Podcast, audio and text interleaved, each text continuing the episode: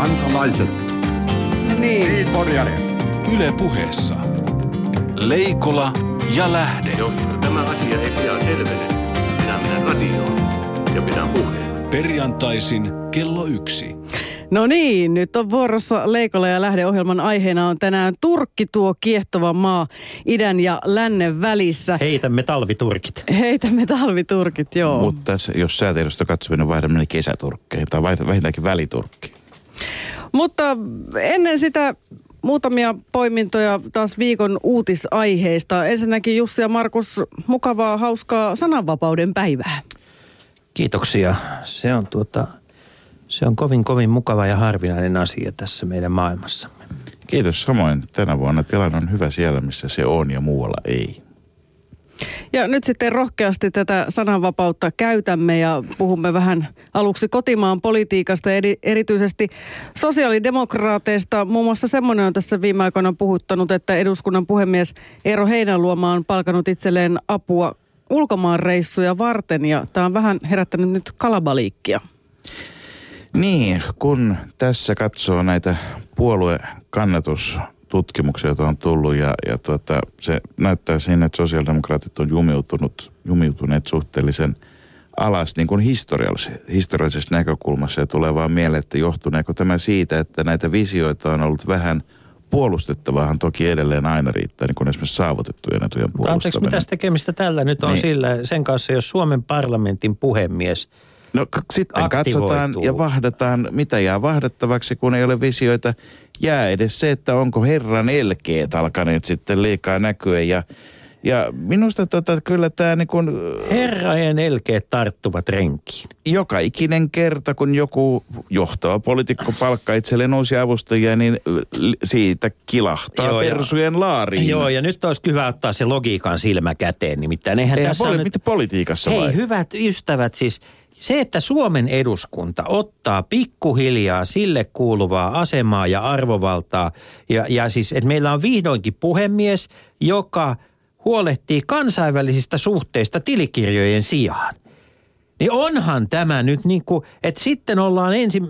No kyllä sä muistat, kuinka virolaisen Jussille kävi, kun se alkoi huolehtia kansainvälisistä suhteista. Kun Jasser tuli kylään, niin Jussi lähti takaisin Viron perälle. Virola, virolaisen, virolaisen suurin ongelma oli kuitenkin se, että hän oli niin nuuka mies, että hän ajoi kyllikin kanssa samalla taksikuitilla samaan osoitteeseen, mutta se on toinen juttu. Mutta siis, Herra Jumala, että siis mi, missä maassa on niin huono kansainvälisen politiikan itsetunto, että tällaisesta asiasta ruvetaan niin kuin nostelemaan kepinnokkaa? Minä kysyn.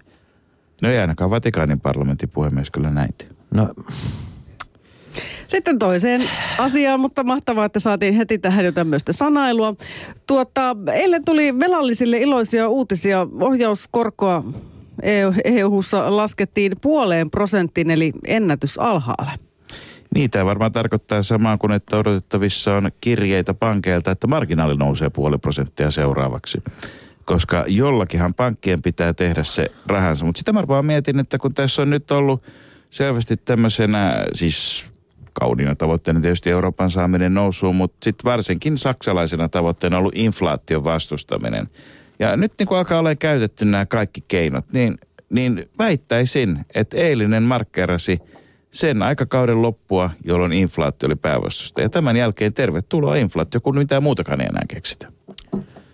Tuota, mä luulen, että me nähdään se hetki, jolloin Euroopassa yhä useampi poliitikko kiistää jyrkästi devalvoinnin. Ei, sehän on, se, se, mehän elämme sitä hetkeä jatkuvasti. Niin. Ja mitä jyrkemmin se kiistetään, niin no ehkä joku toimittaja taas lyö jonkun poliitikon kanssa vetoa. Tuhat, vaikka tuhat euroa tällä kertaa siitä, että devalvoidaanko vai ei. Näin sananvapauden eh, päivänä minä olen valmis lyömään ö, tuhat vanhaa markkaa jokaisen poliitikon kanssa vetoa siitä, että seuraavan kahden vuoden aikana muuten devalvoidaan ja koko EU:ssa. Tota, jos Ensimmäinen en tietäisi jo- sinua hämäläiseksi, niin sanoisin, että näistä vanhoista markoista, eli vuoden 62 markoista puhuminen olisi savolainen salajuoni. Markus, sulla on pointti. Mm.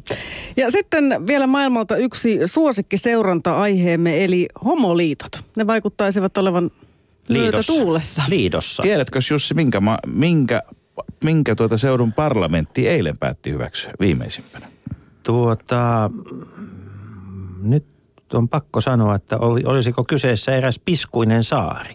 Kyllä, Rhode Island, joka ei välttämättä ole järin iso, mutta taas yksi osavaltio lisää ja itse asiassa paljon vielä mielenkiintoisempi oli, oli jos katsotaan niin tänne lähemmäksi Eurooppaan, niin Saksan, ellei koko Euroopan johtavan ja merkittävimmän puolueen CDU, kristillisdemokraattien veteraanipolitiikko Wolfgang Schäuble sanoi Die Zeit-lehden haastattelussa, niin, tota, jonka satuin lukemaan Saksan maalla. Hän sanoi, että hän on nyt homoliittojen kannalla. Ja siinä vaiheessa, kun Saksan johtavat konservatiivit alkavat olla sillä kannalla, niin kyllä siellä kääntyy niin kuin isoja veneitä ja isoja laivoja.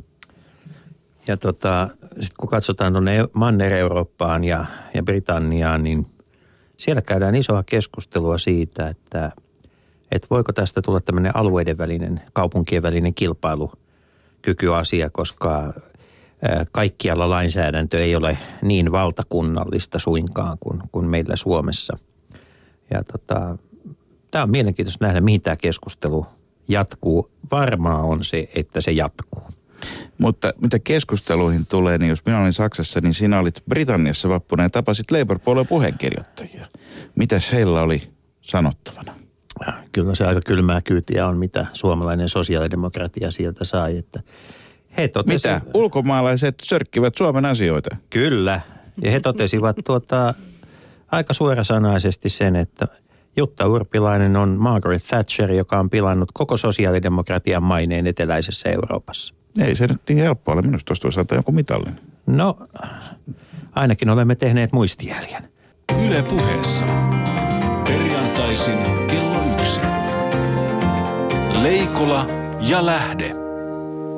Ja nyt on aika toivottaa tervetulleeksi vieraamme. Ensimmäinen heistä on toiminut ulkoministeriön palveluksessa vuodesta 1975. Muun muassa Kairon, Tokion, Riian ja Ankaran suurlähetystöt ovat olleet hänen työpaikkojaan. Oikein paljon tervetuloa ulkoasian neuvos Maria Serenius. Kiitos.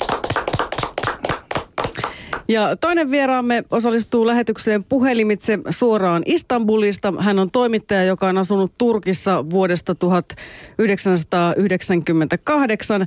Tämä kansainvälinen kolmekymppinen on opiskellut muun muassa Lontoossa ja Aristoteleen yliopistossa Tessalonikissa Kreikassa. Lämpimästi tervetuloa ohjelmaan Reeta Paakkinen. Kiitos, kiitos. Mitenkäs Reeta, tarvitseeko siellä Turkkia? Kuinka lämmintä on Istanbulissa juuri nyt? No eilen oli parempi keli, mutta nyt täällä on tämmöinen Suomen toukokuun lopun tai kesäkuun Ai niin kylmä. On viileämpää. Niin kylmä. Kamalaa. Missä, no, merke- kyllä, joo. missä merkeissä vappu meni? No se meni aika tota, vilkkaana voisinko sanoa, että tota, mä olin itse puistossa Lappekahvilla ja nautin hyvästä kelistä. Silloin oli parempi keli, mutta tuo oli keskustassa aika pahat mielenosoitukset ja siellä oli se keskustan taksimaukio suljettu, kun siellä on ihan oikeasti semmoinen valtava monttu rakennustyöt meneillään, niin siitä sitten aika monet järjestöt ja aktivistit siitä sitten tuskaantui ja, ja sitten tota, oli aika paljon yhteydenottoja. Maria Serenius, tämä on pitkästä aikaa ollut sellainen vappu, jonka olet viettänyt Suomessa. Miltä tämä suomalainen vappu ja vapunvietto näyttää, kun, kun tuota, maailmalla yleensä käy ihmisille niin, että he epäsuomettuvat? Joo, ihan kivalta näyttää, mutta täytyy ottaa ne traditiot uudelleen käyttöön. Niistä on täysin vieraantunut, kun ollut ulkomailla 24 vuotta, niin kuin minäkin, niin pitkä aika. Onko tämä kuinka paljon tämä suomalainen vappu on siinä 24 vuodessa muuttunut? Millainen vappu oli silloin, kun maailmalle lähdit ja millaisen vapun nyt löysit? No tämä on rennompi vappu, tämä on laajemmat porukat on mukana, ehkä iloisempi vappu. Se oli aika, aika vakavaa touhua silloin ja, ja, ja tämmöistä niin kuin – aatteellista touhua, joten tämä on niin kuin enempi tullut mun sitä kevään juhlaksi, joka on ehkä ihan hyvä trendi. Minä, minä puolestani vietin vapun Lontoossa Highgatein hautausmaalla Karl Marxin haudalla ja nyt on kukaan pakko sanoa, että se on yksinäisin vappu, jonka olen koskaan viettänyt. Eikö siellä ketään muita ollut? Ei siellä ollut siis.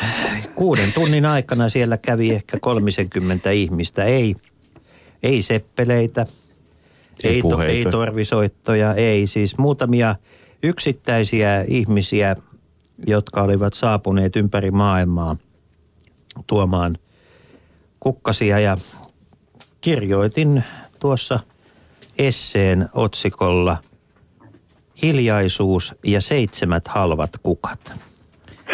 Kiinnititkö huomiota siihen, mahtoiko Marx kieriä siellä haudassa?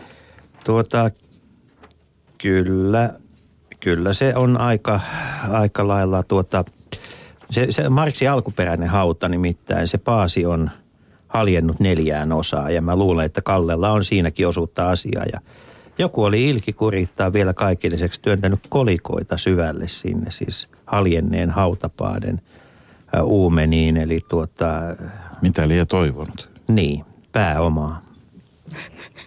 Mutta kovin oli pieneksi käynyt pääoma sitten. Mm.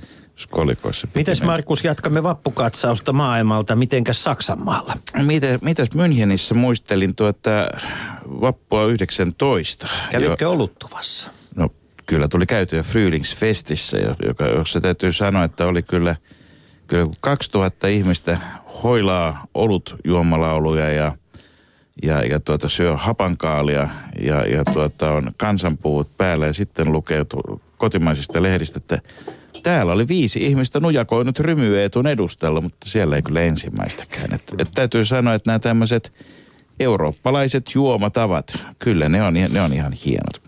Mutta se, mikä, mitä, mitä vappuun 19 tulee, niin yksi, yksi tuota, ehkä kaikkein tuntemattomimmista neuvostotasavalloista oli nimittäin todellakin Bayerin neuvostotasavalta, joka siinä sekasorrossa, joka keisarikunnan loppumisen jälkeen Saksassa oli, kun 11.11. kello 11, niin 1918 tuo ensimmäinen maailmansota loppui, niin siellä ehti, ehti vajaan kuukauden verran olla neuvostotasavalta pystyssä, joka kuukausi kuulostaa lyhyeltä ajalta, mutta siinä ajassa he ehti muun muassa julistaa sodan Sveitsille, koska Sveitsi kieltäytyy lainaamasta 60 höyryveturia. Ja, ja, tuota, ja tuota, sitten se asevoimin erinäköisten val- valkokartien toimin juuri vapun päivänä München vallattiin ja se oli sen neuvostotasavallan loppu, josta sitten seurasi se, että nämä oikeistolaiset ase, asemiehet, kyllä siellä punaista terroriakin ehti siinä jossa olla, mutta oikeistolaiset asemiehet tuli voimassa tuntoihin ja se tiedetään sitten, mitä siitä seurasi. Että, että tuota, vappukaupunki se on Münchenkin. Hyvät ystävät, tänään on siis äh, sananvapauden päivä ja tuota, mä haluaisin nyt ensimmäisenä ottaa esiin yhden asian nimittäin. Äh, Reeta Paakkisen kirjoittama kirja Kotona Istanbulissa, tosi tarinoita Turkista, äh, sai tässä taannoin Huvustasbladetissa hyvin kummallisen arvion. Nimittäin siinä ei suinkaan kirjoitettu siinä arviossa siitä, että mistä tässä kirjassa kerrotaan, vaan arvion niin kuin peruslähtökohta oli se, että miksi tehdään kirja, jossa ei kirjoiteta ihmisoikeusasioista. Ja nyt minä haluan kuulkaa sanoa, että meillä kirjailijoilla on kuulkaa aivan, aivan tuota niin kuin täydellinen vapaus olla kirjoittamatta silloin tällöin joistain asioista, jos ne eivät esimerkiksi sen kirjamme aihepiiriin kuulu. Ja tässä Joo, ja mun yhte- mielestä tuossa oli mielenkiintoinen se, että eikö sananvapaus ole myös sitä, mitä niin kuin itse saa itse valita, mistä kirjoittaa. Ja mähän itse asiassa kirjoitin siinä pitkän kappaleen sananvapaudesta, Niin. mutta se ei vaan niin kuin ilmeisesti ollut kyseisen toimittajan mieleen, että hän on halus odottaa ja lukea Turkista jotain muuta. Väärin sammutettu. Niin, Niin, nämä niin. odotus, odotushalut on monta kertaa. Mariakin on sen nähnyt maailmalla. Onko tämä Turkki, josta tuota meillä puhutaan, onko tämä ylipäätään sama Turkki kuin jonka te tunnette? No No minusta mä on, voisin ainakin sanoa siihen, jos mä nyt ensin kommentoin ennen Mariaa vielä, että mä sanoin, että musta tuntuu välillä, että ihan oikeasti, että se Turkki, missä minä elän ja juon sitä lattekahvia niin puistossa, niin se on eri juttu kuin se mielentila jossakin, eh, jossa, jossa joskus, jotkut toimittajat Suomessa elävät. Että kyllä tämä on niin kuin, kaikki ongelmat pitää paikkaansa, mutta miten ne turkittunut. tosi elämässä, ne on eri asia. Niin, onko susta, onko susta nyt, Maria, käykö näille toimittajille niin, että kun lähtee maailmalle, niin he eivät enää edustakaan, edustakaan ikään kuin tätä vakavaa suomalaista näkemystä maailman kuntoon laitosta, vaan he, he niin kuin rentoutuvat ja heistä tulee tämmöisiä ihan kummallisia. no meillä kaikille käy niin kuin asuta useampi vuosi jossain maassa, niin ymmärretään sen maan realiteetteja ja, ja, ja tavataan ihmisiä ja, ja näin, niin ymmärretään paremmin. Mutta on olemassa satoja eri turkkeja ja turkilaisuutta ja turkilaisia todellisuuksia on olemassa valtava määrä, eh, josta syystä tämä kirja on niin kiva. Eh, se kartoittaa yhden, yhden näkemyksen, yhden todellisuuden, mutta henkilö, joka on asunut siellä ja kokee sen omasta näkökulmasta. Mutta mu- tuhat muutakin kirjaa voisi kirjoittaa ihan saman tien samoista teemoista. Tulee mieleen, että sama pätee kaikkiin aika isoihin maihin, niin kuin Venäjään ja Joo. Amerikkaan. Niin, ja... mutta Reeta, Reeta on siis kirjoittanut, onko mä nyt ihan väärässä Reeta, jos mä sanon, että sä oot kirjoittanut niin kuin kirjan Istanbulin töölöstä. Ja se, että sä et kirjoittanut sitä Jakomäestä on ihan törkeä väärin. Niin, niin, ja sitten se on vähän sama, että kun jos kirjoittaa Suomesta kirjaa, ja sit mä, mm, itse asiassa mä en voisi koskaan kirjoittaa omasta perheestä näitä alkoholismia ja hakkaamista ja sitä ja tätä ja tuota, tuota. Et en mä tiedä, että se realiteetti, mikä yhdellä ihmisellä on Suomesta tai Turkista tai missä tahansa maassa, niin eihän kaikki sitä jaa kuitenkaan. Et jokaisesta maasta on ne synkät uutisotsikot ja sitten on jotain muutakin. Että, mutta, mutta joo, tosiaan, kyllä mä voisin sanoa, että Jakomäessä mä en täällä ole asunut kuin vähän aikaa, mutta olen asunut siellä. Siitäkin mä kirjoitin itse asiassa kirjassa. Pitää paikkaansa, mutta se mitä tä- täällä kirjassa, mikä oli mulle se sykähdyttävin asia näin niin kuin kuvajournalismin kannalta on se, että kirjoitat tässä kirjassa siitä, että noin prosentti turkkilaisista naisista käyttää tätä, ää, nyt jos osaan oikein lausua turbania, eli, eli sellaista niin kuin sitä päähuivia, joka peittää lähes kaiken. Ja nyt mä kävin eilen kolmen... Mm. Siis, siis sä tarkoitat sitä mustaa kaapua, Joo, eikö kyllä, joo. Musta Joo, kaapu. Siis täällä ei ole mitään tekemistä. Ei pelkästään Akuankka- huivi, Niin siis, joo, si, joo kyllä, joo. Ja siis en, en nyt puhu Mikki Hiiri ö, sarjakuvan mustakaavusta, joka on fantastinen hahmo sekin. Mutta tota, mä kävin kansainvälisen, kolmen kansainvälisen kuvatoimiston sivuilla eilen. Mm. Tein sieltä haun sanalla Turkki. Public, eli ja, ja tuota, näissä tarjolle tulleissa sadassa kuvassa 37 näkyy mm. tämä kyseinen asuste. Joo, tämä on se realiteetti, että tota parhaiten, jos haluaa freelance-valokuvaa ja toimittaja Turkista saada leipänsä, niin kyllä kannattaa mennä niitä sitten sitä yhtä prosenttia valokuvaamaan. Et se prosentti, jolla on se mustakaapu, se on tosi mediaseksikä, sehän on hirveän eksoottinen ja erilainen ja, ja se niinku kiinnostaa, mutta se on tosiaan prosentti Turkin naisista. Ja Turkin naisissa, mä hetkonen, 37 miljoonaa naista. Silloinhan ja, valokuvaajan sitten se kannattaa... Turbaani, siis se huivi, turban on se semmoinen huivi, kukallinen tai silkkinen huivinen, se on ehkä puolet naisista vähän enemmän. Mutta toinen asia on, että samanlaisia kuvia halutaan myöskin aina moskeijoista. Tämä koskee koko Lähi-Itää. Eli perjantaipäivän rukoushetki on semmoinen, jota käytetään valtavasti mediassa tämän huivi, äh, huiviasian lisäksi. No kun Tur- Turkki tuota, tietysti niin edustaa paitsi itseään, niin on valtavan iso maa, mutta, mutta monille sitten edustaa islamista, islamilaista maailmaa ja sen jotenkin sitten semmoista kuitenkin maltellisempaa siipeä. Niin onko se nyt niin, että kun Mustafa Kemal Atatürkkinä tunnettu aikoinaan erotti valtion ja uskonnon, niin tämä ei ole vaan mennyt meille perille vai eikö ne sitten irtaantunut kunnolla toisistaan? Niin, no tuo on vähän vaikea sanoa. Musta tuntuu, siis onhan mm, Turkki ihan täysin sekulaaristinen valtio, mutta nyky, mm, niin kuin viime vuosina täällä on uskonto ottanut äh, enemmän esiintynyt uutisotsikoissa ja arkipäivän keskusteluissa ja niin kuin otetaan enemmän huomioon, mitä uskonto sanoo esimerkiksi äidinmaito pank- pankista keskosvauvoilla ja näin poispäin. Siis tosi moneen ulottuvuuteen, mutta tota, musta tuntuu, että siinä on se, että, että jotenkin se eksoottisuus on niin vahva. Et mä muistan Maria kerran sanoa, että orientalismi myy paremmin kuin faktat. Niin se on, että ihminen äh, ei välttämättä halua lukija tai toimittaja niin, äh, niin kuin haastaa niitä omia mielikuviaan, kun on niin tuttuja ja turvallisia, ja sitten ne myy. Mutta jos tämä valtapuolue AK, jota islamilaiseksi kutsutaan, niin, niin tota, jos se pitäisi panna niin kuin Länsi-Euroopan kristillisten puolueiden kanssa samalle viivalle, niin, niin kuinka, minkä, minkä kaltaisesta puolueesta me puhuttaisiin? Saksan kristillisdemokraateista vai Suomen kristillisdemokraateista vai fundamentalistisemmasta vai miedommasta versiosta? Mutta nyt yleensä käytetään sanaa islamilaistaustainen AKP. Ja he itse haluavat käyttää itsestään ö, sanaa muslimidemokraattinen, koska se on se, mihin he kertovat pyrkivänsä. Ja, ja tietysti tilanteessa tämä, onkin niin kuin, ö, aika, aika relevantti juttu, mutta se on niin mielenkiintoista seurata sitä, että mikä on tämän puolueen ö, niin kuin suhde veljespuolueisiin Euroopassa, kun he kokoontuvat. Eli mitä Niin veljespuolueita onhan heillä heillä ollut on? paljon siis samantyyppisiä teemoja, että just niin kuin eh, sanotaan aborttilainsäädäntö, niin sitä ollaan kiristämässä Turkissa ja siitä oli paljon debaattia. Eli se on niin kuin menee aika paljon kristillisdemokraattien kanssa käsi Joo. kädessä nämä teemat. Ei, ei abortin kiristämistä pidetä Suomessa erityisen islamilaisena politiikan teemana. Ei suinkaan, Tuota, joo. hyvät, hyvät ystävät, saanko mä nyt, saanhan minä ky- kysyä. Sananvapauden päivä. Niin, Tänään tota- saat, Jussi. Tota, kun minä olen, mä olen varmaan vähän keski, keskimäärin, keskimääräistä suomalaista sanomalehden kuluttajaa enemmän luen Turkkiin liittyviä otsikoita ja jopa juttuja ja aina välillä niitäkin juttuja, joita Reeta tuonne englanninkielisiin lehtiin kirjoittelee. Kertokaas mulle nyt Maria ja Reeta, onko käynyt niin, että viimeisen viiden vuoden aikana niin semmoinen perusturkkilaisuus on nostanut päätään?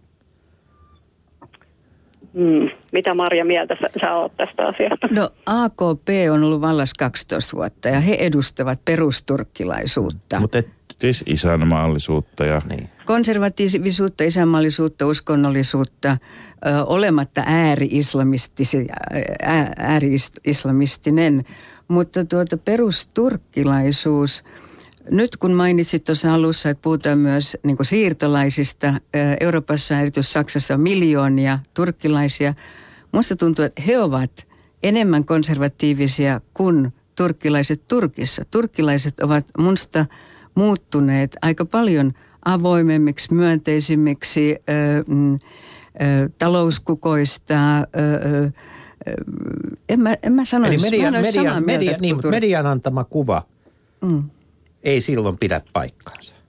Ei Niin minusta. mä, en- mä en kanssa kokisi, että median antama kuva pitää paikkaansa, koska jos mä mietin sitä, kun mä tulin tänne silloin 19-vuotiaana vuonna 98, niin ei kukaan koskaan kirjoittanut missään sanomalehdessä, että kurdit, ne oli vuoristoturkkilaisia. Elikkä niinku, ja nykyään se on ihan normaali, että se ja se on kurdia ja siinä ei ole niinku mitään kummallista, että se näkyy ihan painettuna ja, ja puheessa ja näin pois, että se ei ole mikään tabu. Mut Et musta Reetta, tuntuu, niin siinä on itse asiassa otettu askel pois persuudesta. silloin, tai, tai. Pertunmaasta, niin, niin tota, mutta silloin Reetta 90-luvulla niin Suomessakin oli tota, alueet, jotka sai EUn vuoristotukia. Muistan hyvin, että vuoristo alkoi Nurmijärven jälkeen Hyvinkäältä.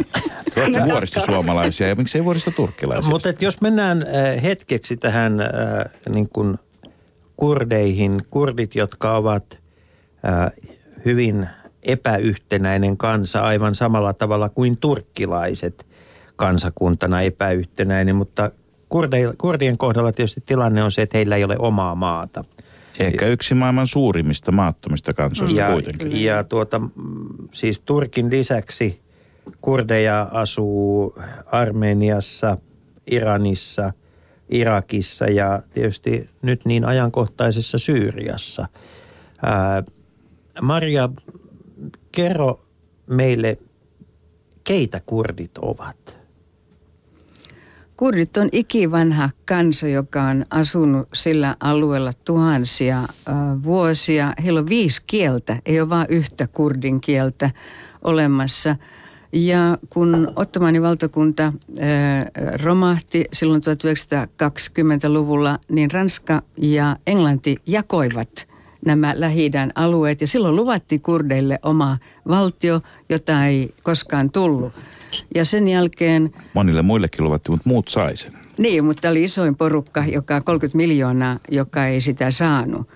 Ja tuota, sen, siitä lähtien niin kurdeja on käytetty mennen tulle hyväksi. Eri puolueet, eri maat ovat aina niin kuin, pyrkineet vaikuttaa heihin, jotta he destabilisoisivat sitä aluetta, missä he ovat. Ää, Reeta, miten kurdit näkyvät Istanbulissa? Itse asiassa eivät oikeastaan millään lailla, koska siis niin kuin it, mitenkään erillisenä ryhmänä, koska Istanbulissa asuu ihan kaikenlaisia ihmisiä koko Turkista. Ja, ja ei ole niin kuin mitenkään mahdollista nähdä, että kukaan miltäkin Siellä ei sormella, sormella ei osoitella, että tuo tuossa ei, on eikä ulkonäöltä pysty mitenkään sanomaan, että kuka on turkkilainen ja kurdi, kurdi ja näin poispäin. Että eikä täällä sitä paitsi ole vaan turkkilaisia kurdeja. Et mun mielestä se on niin hirveän yksipuolinen se kuva Suomessa, että luullaan jotenkin, että kadulta voisi sanoa, että toi on turkkilainen ja toi on kurdilainen. No mitä sitten armenialaiset, kreikkalaiset, juutalaiset eh, ja kaikki nämä muut. Että mun naapurit oli aikaisemmin assyrialaisia. Et tiedetäänkö Suomessa edes, mitä, mitä ne on? Niin, tai muistetaanko sitä, että Istanbul on niin kuin Konstantinopolin päivistä lähtien ollut aikamoinen risteysasema. Väkeä Siis- tulee, väkeä menee. Ista- Aika luonnollisesti, kun se nyt on niitä kohtuullisen luonnollinen risteys. Niin, myöskin. Istanbulhan on siis, tunnetaan monilla muillakin nimillä, joista yksi on Miklagard, suuri kaupunki. Ja tämä oli viikinkien antama nimi sitten, kun jokia ja meriä pitkin päästiin perille. Ja, ja tuota, sillä on, kaupungilla on tietysti pitkät, pitkät perinteet. Se on si- sillä upea kaupunki, että siellä rikkaus ja köyhyys elävät aivan rinta rinnan, että liikennevaloissa voi nähdä aasinrattaat ja Maseratin vierekkäin. Tosin vain silloin, kun on punaista, koska sitten kun on vihreää, niin ne on muuten edelleenkin vierekkäin, koska siellä on niin paljon sitä liikennettä. Niin, mä just sanoin, että Maseratista on vähemmän hyötyä luultavasti kuin Aasista Kyllä. siellä. Siellä. siellä on yksi äh, ryhmä, jota mä oon nähnyt osoitettavan sormella. Se on, No, se on venäläiset naiset. Niin se on, joo, se on ollut aikamoinen Ja teema. Venäläiset- varsinkin silloin, kun Neuvostoliitto hajosi, niin niitähän tuli tosi paljon tänne töihin, mutta siis monenlaisiin töihin. Et se on hirveän vahva se ennakkoluulo edelleen, että mm. Mut sit- suuri osa venäläisistä naista on maksullisia. Mutta me ajatellaan, me ajatellaan tuota Turkkia niin kuin meidän hienosta arvomaailmasta käsin konservatiivisena, mutta Turkki on itse asiassa ollut liberaali tarjonnut monille muun muassa Trotskille turvapaikan aika- vuonna 1929, niin tota, silloin, kun, silloin kun moni muu Länsi-Euroopan maa hylkäsi. Tuota, miten tämä vapaamielisyyden perinne sitten mahtuu tähän, tähän islamilaisuuteen tai, tai kurdin kielen asemaan tai tämmöisiin asioihin? Näiden kanssa niin kuin rinnakkain.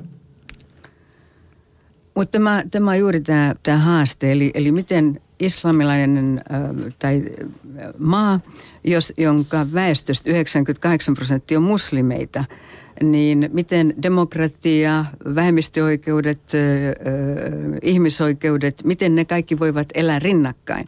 Ja Turkki on todistanut sen, että näin voidaan tehdä. He ovat vielä puolivälissä tässä asiassa, mutta tämä alku ö, matka on, on, on aika, aika hyvin edennyt, kun katsotaan sitä kehikkoa tai sitä ryhmää maita, joka ympäröi heitä.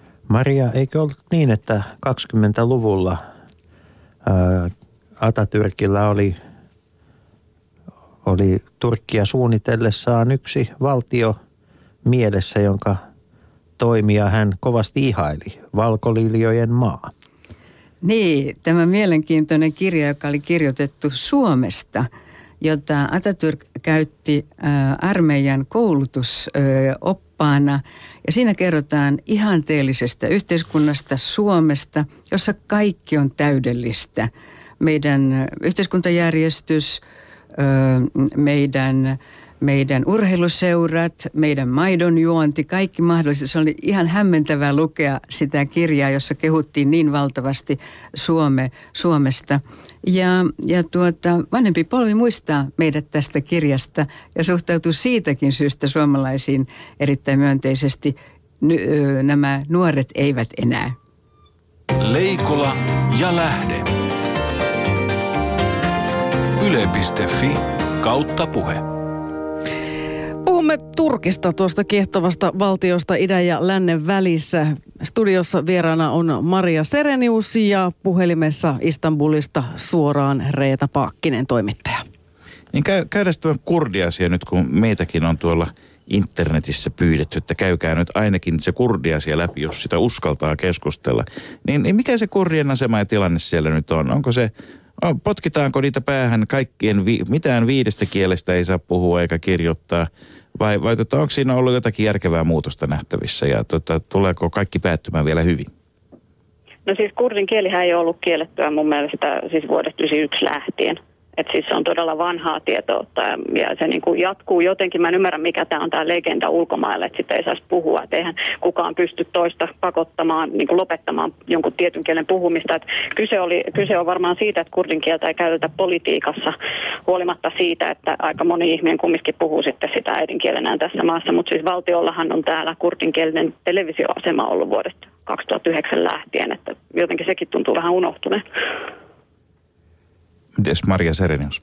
Joo, kurdeilla on ollut, uh, on ollut vaikeita aikoja uh, Turkissa ja siellä on ollut käynnissä jo melkein tämmöinen sisällissota. Uh, 40 000 ihmistä on kuollut viimeisen 30 vuoden aikana ja, ja siellä tämä PKK taistelee vuorilta käsin ö, kurdien oikeuksien puolesta. Mutta tämä tilanne on ollut aika, aika heikko ö, poliittiselta ö, kannalta ja nyt on tullut ö, aivan ö, hirveän, mm, hirveän hyvä aloite. Eli PKKn johtaja, joka istuu vankilassa, Öcalan, on tehnyt aloitteen dialogin, rauhanomaisen dialogin aloittamiseksi. Mutta matka tähän on kyllä pitkä, mutta tämä on erittäin hyvä uutinen Turkista. Mutta se näyttää siltä, että jotakin sen kaltaista kuin Pohjois-Irlannissa, että ikään kuin aseellinen siipi ja poliittinen siipi ja sitten aletaan aseita laskea ja ehkä jossain käydä jotain neuvotteluakin, mutta niistä ei vaan vielä tiedetä.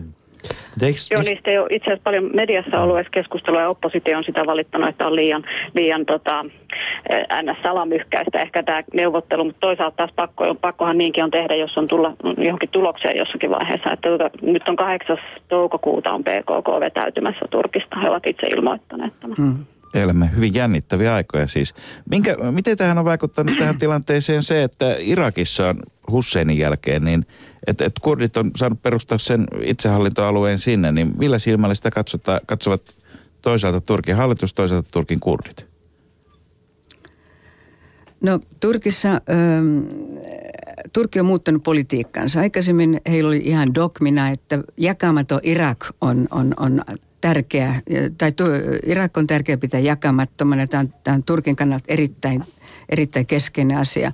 No nyt Kurdistanin itsenäistymisen, sehän on edelleen osa Irakia, niin, niin tota sen seurauksena Irak on Turkin toiseksi suurin vientimaa ja tästä 80 prosenttia menee pohjois Pohjois-Irakin eli Kurdistanin. Ja tässä on keskeisenä vaikuttaa energia, eli kaasu ja öljyä, jota siellä löytyy runsain määrin.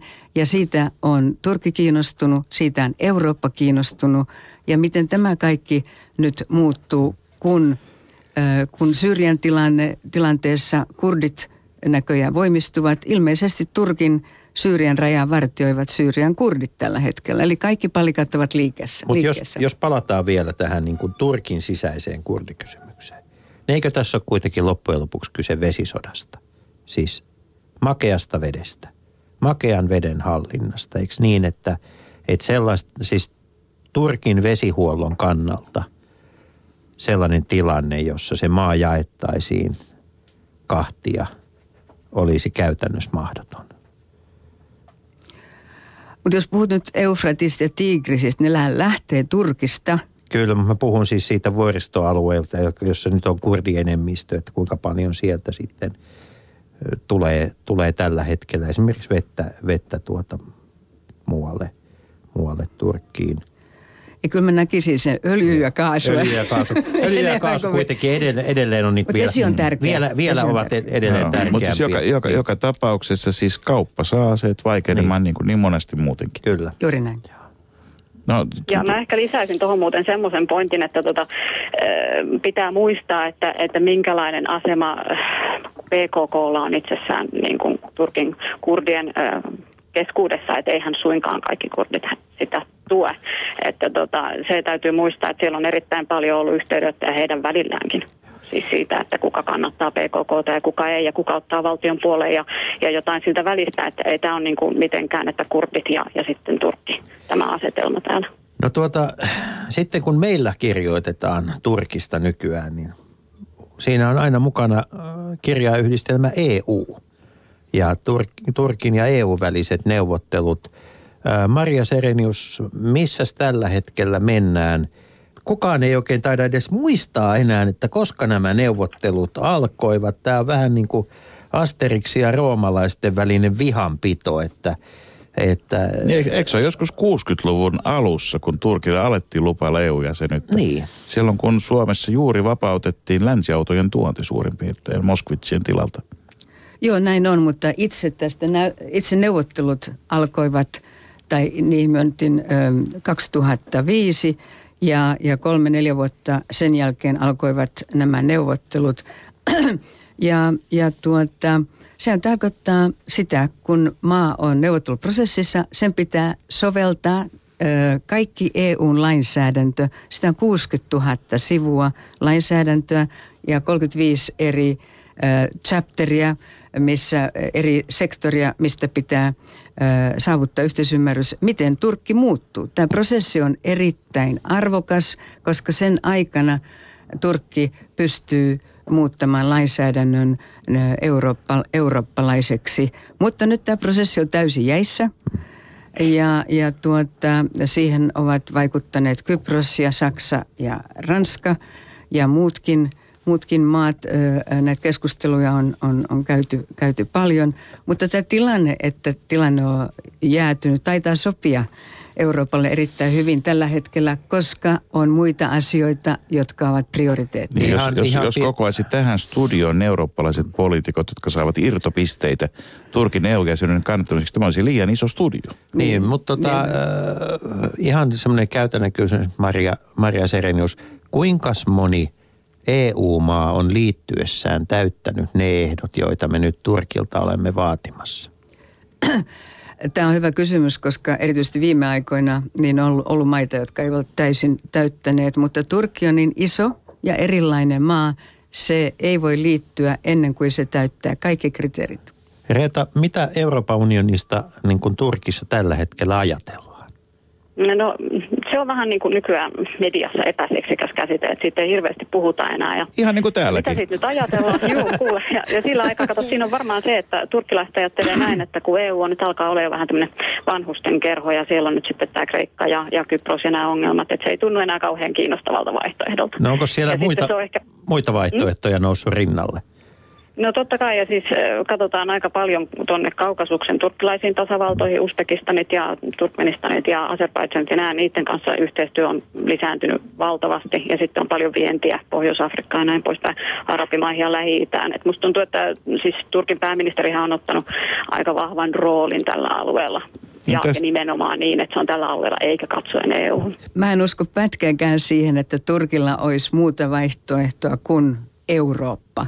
Eli tämä Turkkihan on, on esittänyt aina silloin tällöin, että jos ei he kelpaa Euroopalle, niin sitten mahdollisuus on, on, on niin kuin läheisempi yhteistyö Venäjän kanssa, Aasian maiden, lähi maiden kanssa, mutta se ei minusta huomioiden Turkin historian ja, ja hallinnon prioriteetit ja kansan halun, se ei ole mahdollista. Mutta eikö tällä ole ihan vanha hyvä nimikin nimeltä suuri peli, jota käydään just tällä lailla, että on niin kuin kort, korttipöydässä on, on, on, on tota, jaetaan käsiä joka lähtöön. Mutta Euroopan mm. kannalta Turkki, mä oon itse ollut aina sitä mieltä, että Turkin EU-jäsenyys olisi äärettömän positiivinen asia Euroopalle, koska se mahdollistaisi näiden stanien paremman ymmärtämisen ja näitä staneja, joita siis, äh, nyt tässä ei ole kyse siis mennään bussilla sarjan rahastajasta, vaan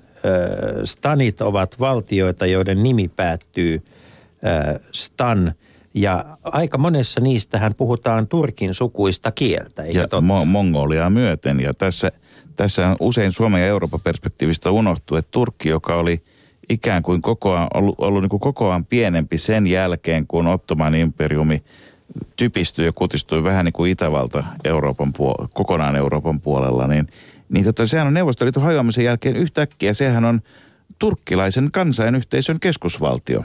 Juuri näin. Ihan erilainen asema. Että vähän niin kuin suomalaiset sai virolaiset pikkuveljiksi ihan noin niin kuin valtiotasolla, niin kyllähän se nyt muuttaa, niin kuin, eikö niin Reetta, niin myöskin turkkilaisten näkemystä Turkista. No kyllä, siis tämä on niin kuin hyvin ylpeä ja niin kuin vahva itsetunto on, on tällä maalla. Ja, ja sitten jos mietitään tämmöistä just Suomen asemaa Viroon, niin Suomessa usein halutaan nähdä, että me ollaan se isoveli. Ja sitten on tämä pikkuveli Viro. Mutta tuota, täällähän näitä pikkuveliä on vaikka kuinka paljon. Että kun miettii, että talouskasvu on Turkissa vahvempaa ja on ollut markkinatalous jo vuosikymmeniä ja sitten on nämä vanhat neuvostotasavallat, nämä stanit, niin kyllä ne aika paljon niin kuin Turkkia pitää esikuvanaan. Myös ihan todellisesti, eikä vaan niin kuin turkkilaisten mielissä. Ja siellä on paljon kulttuurivientiä Se- sinne päin, että Turkilaisia- sen sellaista. Turkilaisia on siis 120 miljoonaa, kun Turkissa asuu 72 miljoonaa. Eli se antaa tietyn kuvan siitä, että se on aika suuri joukko.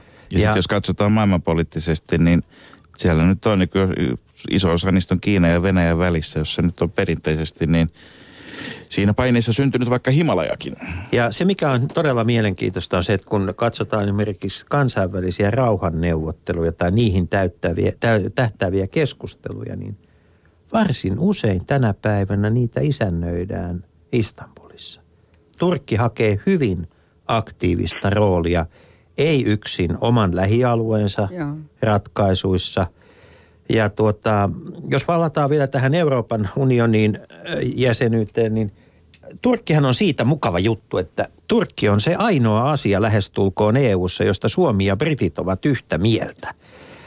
Britannia ja Suomi molemmat kuuluvat tämmöiseen Friends of, Friends of Turkey ryhmittymään Turkin ystäviin, jotka ovat sitä mieltä, että tämä jäsenyys olisi positiivinen asia. Maria, minkälainen ryhmä tämä on? No tämä on ryhmä maita, joka on, joka on tut, tukenut Turkkia tässä prosessissa ja, ja tuota, tuo esille näitä, näitä myönteisiä ö, näkökulmia, mutta myös kritiikkiä tarvittaessa. Presidentti Ahtisaarihan on erittäin tunnetun Turkkiryhmän puheenjohtaja, joka, ö, jota arvostetaan kovasti Turkissa. Tuo brittien halu tosin lähtee mielestäni aivan muusta asiasta. He, se lähtee siitä, että he haluaisivat, että jokin muukin valtio, joka ei ottaisi eurovaluuttaa ja olisi ikään kuin vain, vain tällainen niin kuin sivuvaunujäsen olisi EU-ssa mukana. Leikola ja lähde. Reeta, minkälaisena turkkilaiset tällä hetkellä näkevät tämän Etelä-Euroopan tilanteen? Onko nyt niin, että kreikkalaiset ja muut kaverit on niitä, joita sinne halutaan talousasioissa neuvojiksi? Kysymys oli aavistuksen johdatteleva myönnä. No ehkä tässä on vähän semmoinen, täällä on ehkä katsotaan sillä lailla, että tota Euroopassa ei niin kuin, haluttu hyväksyä ja sisäistää etelä-eurooppalaista mentaliteettia. Nyt sitten opitaan se kantapään kautta. Että kun Etelä-Euroopassa on tämä solida- solidaarisuuden suuden käsite, niin se on hyvin erilainen kuin pohjoisessa. Yhteinen omaisuus ja veronmaksu ja vastuu ja, ja niin kuin tämmöinen näin. Niin nyt sitten Turkissa ehkä sille vähän niin kuin hymähdelläänkin, että, että nyt oli odotettavissa, että jos ei niin kuin hyväksytä ja katsota Kreikkaa silmiin. No entäs tämä rajavalvonta sitten, niin tunnetusti niin iso osa kaikesta, olipa se sitten ihmiskauppaa tai huumeita tai muuta, niin aika, kun, kun sen Turkki sattuu siinä olemaan porttina Aasiasta Eurooppaan, niin, niin mitäs takeita, miten turkkilaiset suhtautuu itse tähän näin, että tota, aiotaanko siellä panna rajat kunnolla kuriin vai, vai virtaako kaikki, kuten No Herakleitos siis sehän on kreikkalainen vaikea, sanoi? vaikea juttu, koska tämä on kul- kauttakulkumaa. Että ne ei ole turkkilaisia, ketkä täältä sitten kulkee. Et Se on paljon niin kuin Syyriasta tullut ihmisiä sitten yrittää Eurooppaan ja, ja Afrikastakin Kreikan kautta. Ja mä olin siellä rajalla, mm, olisiko puolitoista vuotta sitten, kaksi vuotta sitten käymässä ja kuvernööriä siellä haastattelin. Ja hän sanoi, että se on niin kuin absurdi tilanne, että hän itse joutuu hakemaan Schengen-viisumia mm, pitkässä jonossa mennäkseen viiden kilo, kuuden kilometrin päähän Bulgaariaan. Ja sitten, sitten paikalliset pelkää iltaisin liikkua ulkona siellä jokirajan alueella, kun siellä on niitä joukkioita, jotka menee ja sitten on ihmiskauppaa ja ruumiita on löytynyt ja näin poispäin. Se on hirveän hankala tilanne. Tota, mennäänpä seuraavaksi tä- Turkin politiikan tällaisiin niin kuin, nyt on pakko kyllä sanoa, kuka arvoisat leidit, nyt on pakko sanoa nimimiehiin. Ketkä ovat äh, Turkin keskeisiä vaikuttajia ja mielipidejohtajia? Ja ja tota, onhan se nyt ihan törkeä, että tuommoinen valtio, jossa siis presidentillä on itseään paljon nuorempi puoliso. Niin, no varmasti Turkin vahvin ja ö, keulakuva on tällä hetkellä pääministeri Recep Tayyip Erdogan. Joo, hän on, hän on voimakas johtaja, varmasti yksi voimakkaimpia äm, alueella ja, ja Euroopassa. Ja hänellä on visioita ä, ja hän on kylläkin ajoittain voi olla vähän ennakoimaton ja vähän kärttyissäkin, mutta on tällainen suuri johtaja. Mikä hänen taustansa on? Mistä hän tuli? Minkälainen henkilö hän on?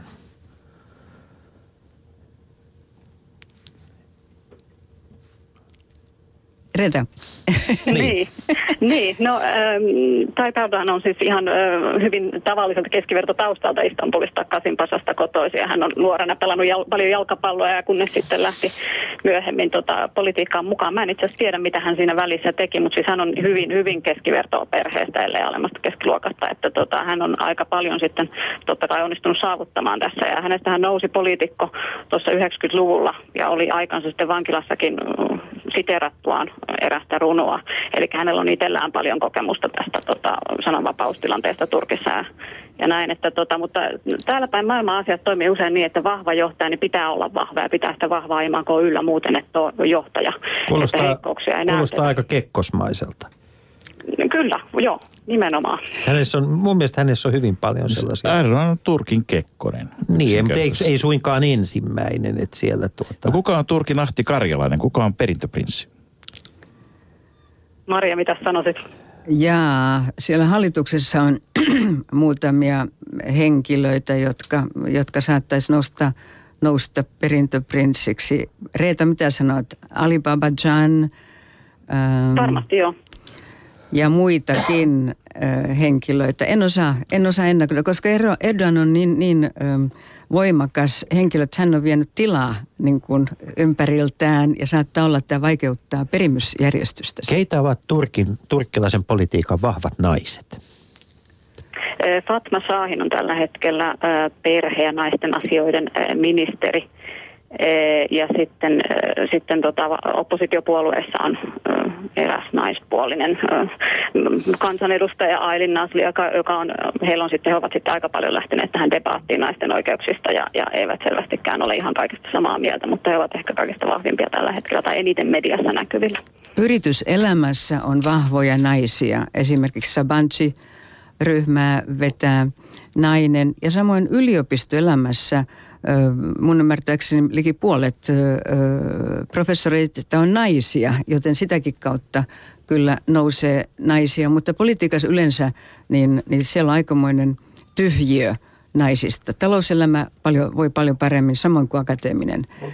Niin, se on 14,5 prosenttia, kun edusta, kansanedustajapaikoista kuuluu naisille Turkissa. Aha, okei. hetkellä. Joo, Pari- mutta kyllä mun, ö, niin, mun tuota, tuttava, turkkilaiset tuttavani tässä puhuvat siitä, että kyllä heillä olisi jo aika saada parlamenttiin nainen puhemieheksi ja siellä on paljon tällaisia. Mutta sitten mennään ihan toiseen naisasiaan. Nimittäin Reeta, sinä kirjoitat tää, tässä kirjassasi kotona Istanbulissa, ää, että tota, et tota niin, ää, suomalainen ja pohjoismainen nainen ei ymmärrä ollenkaan positiivisen niin kuin huomion kohteeksi joutumista. Joo, mä arvasin, että suomalainen mies kysyy tästä. No totta kai suomalainen Niin. mies kysyy. Minä Joo, muuten joo. kysyisin tästä, vaikka olisin turkkilainen mies. No hyvä, hyvä. Kysy. Joo, siis kato, mä kirja, kerroin just tästä ö, turistikohteiden tästä huutelusta ja tästä yritin selittää sen taustoja. Ja, ja tämä on, tää, kato, tämä käyttäytymiskoodi niin erilainen, että kun ei täällä kuulu niin kuin kiinnostua siitä, jos joku moikkaa joku niin kuin tuntematon miespuolinen, niin, niin se on sitten, Suomessa on se, että kun pitää olla niin mukava aina. Maria, niin. Mutta mut siis, että et niin kuin ikään kuin ei tarvitsekaan ottaa tosissaan kaikkea. No ei missään nimessä. Jos sopii siteeraa hieman tätä Reetan kirjaa. Osa pohjoismaalaisista naisista ei Etelä-Euroopassa lomaillessaan osaa erottaa asiallista ja asiatonta huomionosoitusta toisistaan, koska he saavat kotimaassaan miehiltä hyvin vähän avointa huomiota. No totta kai te saatte hyvin vähän avointa huomiota, koska siis siitähän saa syytteen. Niin, se on, se on, se on kato kokonaisuus. Mä olen sitä mieltä, että tämä on pikkuasioista tulee yht, yhtenäisyys ja, ja, ja tämä on tämä kulttuuri, mikä Suomessa on, että pysytellään kauhean kaukana. Et mä näin semmoisen yhden valokuvan, missä suomalaiset odotti bussipysäkillä ja siinä oli ainakin semmoinen kolmen metrin hajurako jokaisen ihmisen välillä. Se oli kaukaa otettu ja se oli hyvin pysäyttävä. Minä jatkan siteerausta. Mutta se, Mhm. ettei osalla suomalaisista, anteeksi, pohjoismaalaisista naisista ole kykyä tai asiantuntemusta erottaa vilpitöntä kohteliaisuutta flirtistä ja rohkeaa flirttiä ahdistelusta, johtuu siitä, etteivät he saa tarpeeksi kokemuksia näistä kommunikaatiotavoistaan kotimaassaan. Ei hän absolutistikaan osaa tunnistaa hyvää viiniä huonosta. Mikä lääkkeeksi? Kiitos Reeta. Mikä Kiitos. lääkkeeksi? Niin. Nyt vaan siis äh, miehet kohteliaisuuksia latelemaan naisille ihan rohkeasti, vaan kyllä suomalaiset naiset lop- loppujen lopuksi niistä tykkää, vaikka ne väittää, että ne ei tykkää. Sitten jotkut menee puhumaan jostakin tasa-arvosta, mutta ainahan siis kohteliaisuus on ihan tervettä. Maria, jopa, jopa, jopa miehiä kohtaan voi olla kohtelias. Olen, olen kuullut, että tämmöistä on tapahtunut. Maria Serenius, joka on siis upeimpia ihmisiä, jotka ovat suomalaista ulkoasiahallintoa koskaan palvelleet ja ihastuttava, upea nainen. Maria, kerro, kerro kun tuolet palannut Suomeen, niin ollaanko me edelleen yhtä jäässä täällä kuin kun me ollaan joskus ennen oltu? Onko tämä tilanne parantunut yhtään? No ei jäässä, mutta vähän jäyhiä. Mutta onko tämäkin itse asiassa niitä asioita, joissa me niinku Turkin kohdalla turhaan tuijotetaan Turkin erilaisuutta, vai onko Turkki itse asiassa ihan tavallinen välimeren maa? Näin juuri on, joo. Joo, mun Ja- mielestä on ihan tavallinen, että en mä näe mitään eroa siinä, siinä tota, kun mä oon Kreikassa kanssa asunut ja Kyproksella. En mä niinku kulttuuripuolesta kuvitellut edes meneväni ehkä muuhun maahan, kun mä lähdin tästä Turkkiin, Turkista Kreikkaan tai toisinpäin. Että ihan sama käytöskoodi on joka puolella täällä, että ei se ole mitenkään sen kummempi. Mutta kertokaa sitten vielä, että miksi sitten turkkilaiset ja kreikkalaiset, jos ne on oikeasti samanlaisia ja ne on oikeasti asuttanut niitä samoja saaria ja seutuja tuossa 2000 vai 3000 vai 4000 vuotta. Miksi ne on sitten toistensa kimpussa koko ajan? Vai onko tämäkin asia, joka on siirtymässä historiaan? No onhan se siirtymässä historiaan sillä lailla, että ei se ole enää niin kuin mitenkään otsikoissa, mutta siinä on varmasti taustalla se, että nationalismi, sehän on niin kuin tyypillistä sitten ja sitten myös tämmöinen iso maa, pieni maa kompleksi Kreikassa enemmän, että tota, vähän kuin suomalaisilla tämä Venäjä, että ei venäläiset kerkeä Suomea ajattelemaan, että niillä on muitakin asioita miettiä. Mutta aina, aina hämmästyttää se, kuinka paljon, kuinka läheisiä on Kreikan ja Turkin kulttuurit ja ihmisten käyttäytyminen, ruuat, juomat, kaikki, kaikki on niin kuin samantyyppisiä. Molemmat on jä, NATO-jäseniä. Eikö sitä voisi niin kuin pärjätä yhdessä paremmin? Tämä on tärkeä kysymys myös Euroopalle ja EUlle yrittää sovitella tätä. Ja se näyttää, se on kehittynyt viime vuosina aika myönteiseen suuntaan. No mitä, mitä meidän pitäisi tehdä Suomessa, että me opettaisi ymmärtämään paremmin siis turkkilaisuutta, kreikkalaisuutta, koska nyt se, kyllähän tämä nyt näyttää siltä, että eihän me sitä kreikkalaisuuttakaan olla osattu ja ymmärretty ollenkaan, kun... Pikemminkin vaan huonommin kuin ennen. Niin. No mun mielestä ehkä pitäisi pysähtyä haastaa omat mielikuvat. Eihän tässä maassa mitään muuta ole tehtykään kuin on näin? pysähdytty. Ja haastettu, mutta pääasiassa toisia, Niin. eikä omia mielikuvia. Mm. niin. Joo, totta. Kannattaa pysähtyä ja, ja antaa mahdollisuus niin Turkille ja, ja erilaisille tu- turkeille ja turkkilaisille ja, ja jutella turkkilaisten kanssa. Ja useimmat ne suomalaiset, jotka olen tavannut, jotka ovat olleet turisteina Turkista, on vaikuttuneita siitä, kuinka ystävällisiä ja mukavia turkkilaiset ovat, ihan kuin se olisi joku suuri uutinen, mutta tuota, jutelkaa, käykää, tavatkaa ihmisiä. Turkkilaiset on tosi, tosi kivoja ihmisiä. Ju, Jussi on muodostanut jo kantansa. Jussi on vahvasti Turkin EU-jäsenyyden hakemisen kannalla. Mä oon vielä vähän kahden vaiheella. Nyt, nyt tämä ratkaiseva kysymys on se, että kun EUn sisällä markkinat tasoittuvat ja tavarat ja palvelut liikkuu vapaasti ja kaikille tulee sama hinta, niin jos Turkista tulisi EU-jäsen, nousisivatko pizzan ja kebabin hinnat Suomessa? Koska ne on tällä hetkellä käsittämättömän alhaisia. En usko. Varmaan menisi alaspäin, koska tulisi niin paljon kilpailua. Tota, Uusia ää, tulijoita markkinoille. niin. Tämä on aika monelle suomalaiselle ja perustavanlaatuiselle suomalaiselle ratkaiseva kysymys, että ulkomaalaiset pysykö ulkomailla, kunhan meillä on halvat pizzat. Mutta nyt minulla on, Markus, sinulle uutisia. Reetan kirjasta vielä si- siteeraus. Döner kebab eli isoista grillissä pyörivistä lihamöykyistä viilletyt suikaleet ovat turkkilaisessa ruokavaliossa suurin piirtein yhtä tärkeä elementti kuin HK sininen on suomalaisessa ruokavaliossa. Döner kebab on toki monen turkkilaisen rakastama herkku, mutta se on myös pikaruoka. Eli siis onko meidän käsitys, Reeta, niin kuin tässäkin asiassa hieman vinoutunut? No onhan se, kun joka puolella vaan. Mä muistan niin moni ihminen, kuka on Suomesta tänne tullut käymään, niin on että nyt mennään syömään sitä ketap, kebappia. Ja, Juu, ja sitten äl- vaan puhutaan siitä kebabista, niin kyllä tämä nyt niin, on paljon, niin paljon muutakin älkää, on. Että... juu, älkää menkö. Mä olin aikanaan keittiömestari Jokelan kanssa isossa basaarissa ja todettiin, että tossahan on näppärä pikku kebabkioski ja mä en sitten kerro, ehkä tässä täällä on lapsia paikalla, siis radioiden ääressä, mutta mitä... mitä... Mun täytyy kysyä, kyllä nyt mä oon huolissani kansallisen niin. kulttuurin kannalta, kun tänään alkaa jääkiekon SM-kisat, niin minne me sitten, jos ei kebabkios... MM-kisat, niin, niin, niin, minne tuota, minne sitten taklataan, jos ei kebabkioskille enää? Niin. Tuota, tätä jäämme pohtimaan ensi viikkoon, jolloin otamme MM-kisoihin lisää, lisää sitten niin kuin, äh, niskalenkkiä. Mutta kerropas Heidi meille, mitä sieltä, hu, siellä Huutolooran puolella ollaan Turkin EU-jäsenyydestä – mieltä? No kahta eri mieltä, ylläri, ylläri.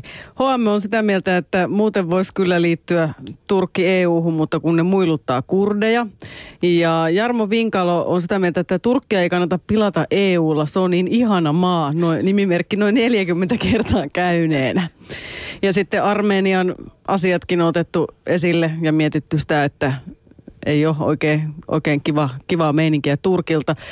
Ja sitten Turkin jäsenyys lopettaisi viimein EUn älyttömän maatalouspolitiikan. Siihen ei olisi sen jälkeen enää yksinkertaisesti varaa, miettiä Karppa. Karpalla on pointti. Ehdottomasti viikon Terve, pointti on Karpalla. Terveisiä Vinkaloon. Kyllä se... Ja sitten hei, tiedoksi kaikille. On yksi asia, jota turkkilaiset eivät osaa arvostaa. Ja se on nämä heidän niin kuin omat muskatpohjaiset viininsä siellä, siellä siis makean, makeahko viinin arvostus. Ne on aivan loistavia viinejä. Ja, Reeta, ihan vaan sitten kun seuraavan kerran tulet sieltä, niin jos voisit muutaman gallonan tuoda. Pistän korvan taakse. Eli kiitokset osallistumisestanne toimittaja Reeta Paakkinen siellä Istanbulissa sekä ulkoasianneuvos Maria Serenius tässä studiossa. Kiitos myös aktiivisesti kommentoineille kuulijoille tuolla Shoutboxin puolella. Kiitos myös Jussi ja Markus. Me tapaamme jälleen ensi viikolla uusin kujein helatorstain jälkeen. Kansalaiset. Niin, Yle puheessa. Leikola ja Lähde. Jos tämä asia ei pian selvene, radioon ja pidän puheen. Perjantaisin kello yksi.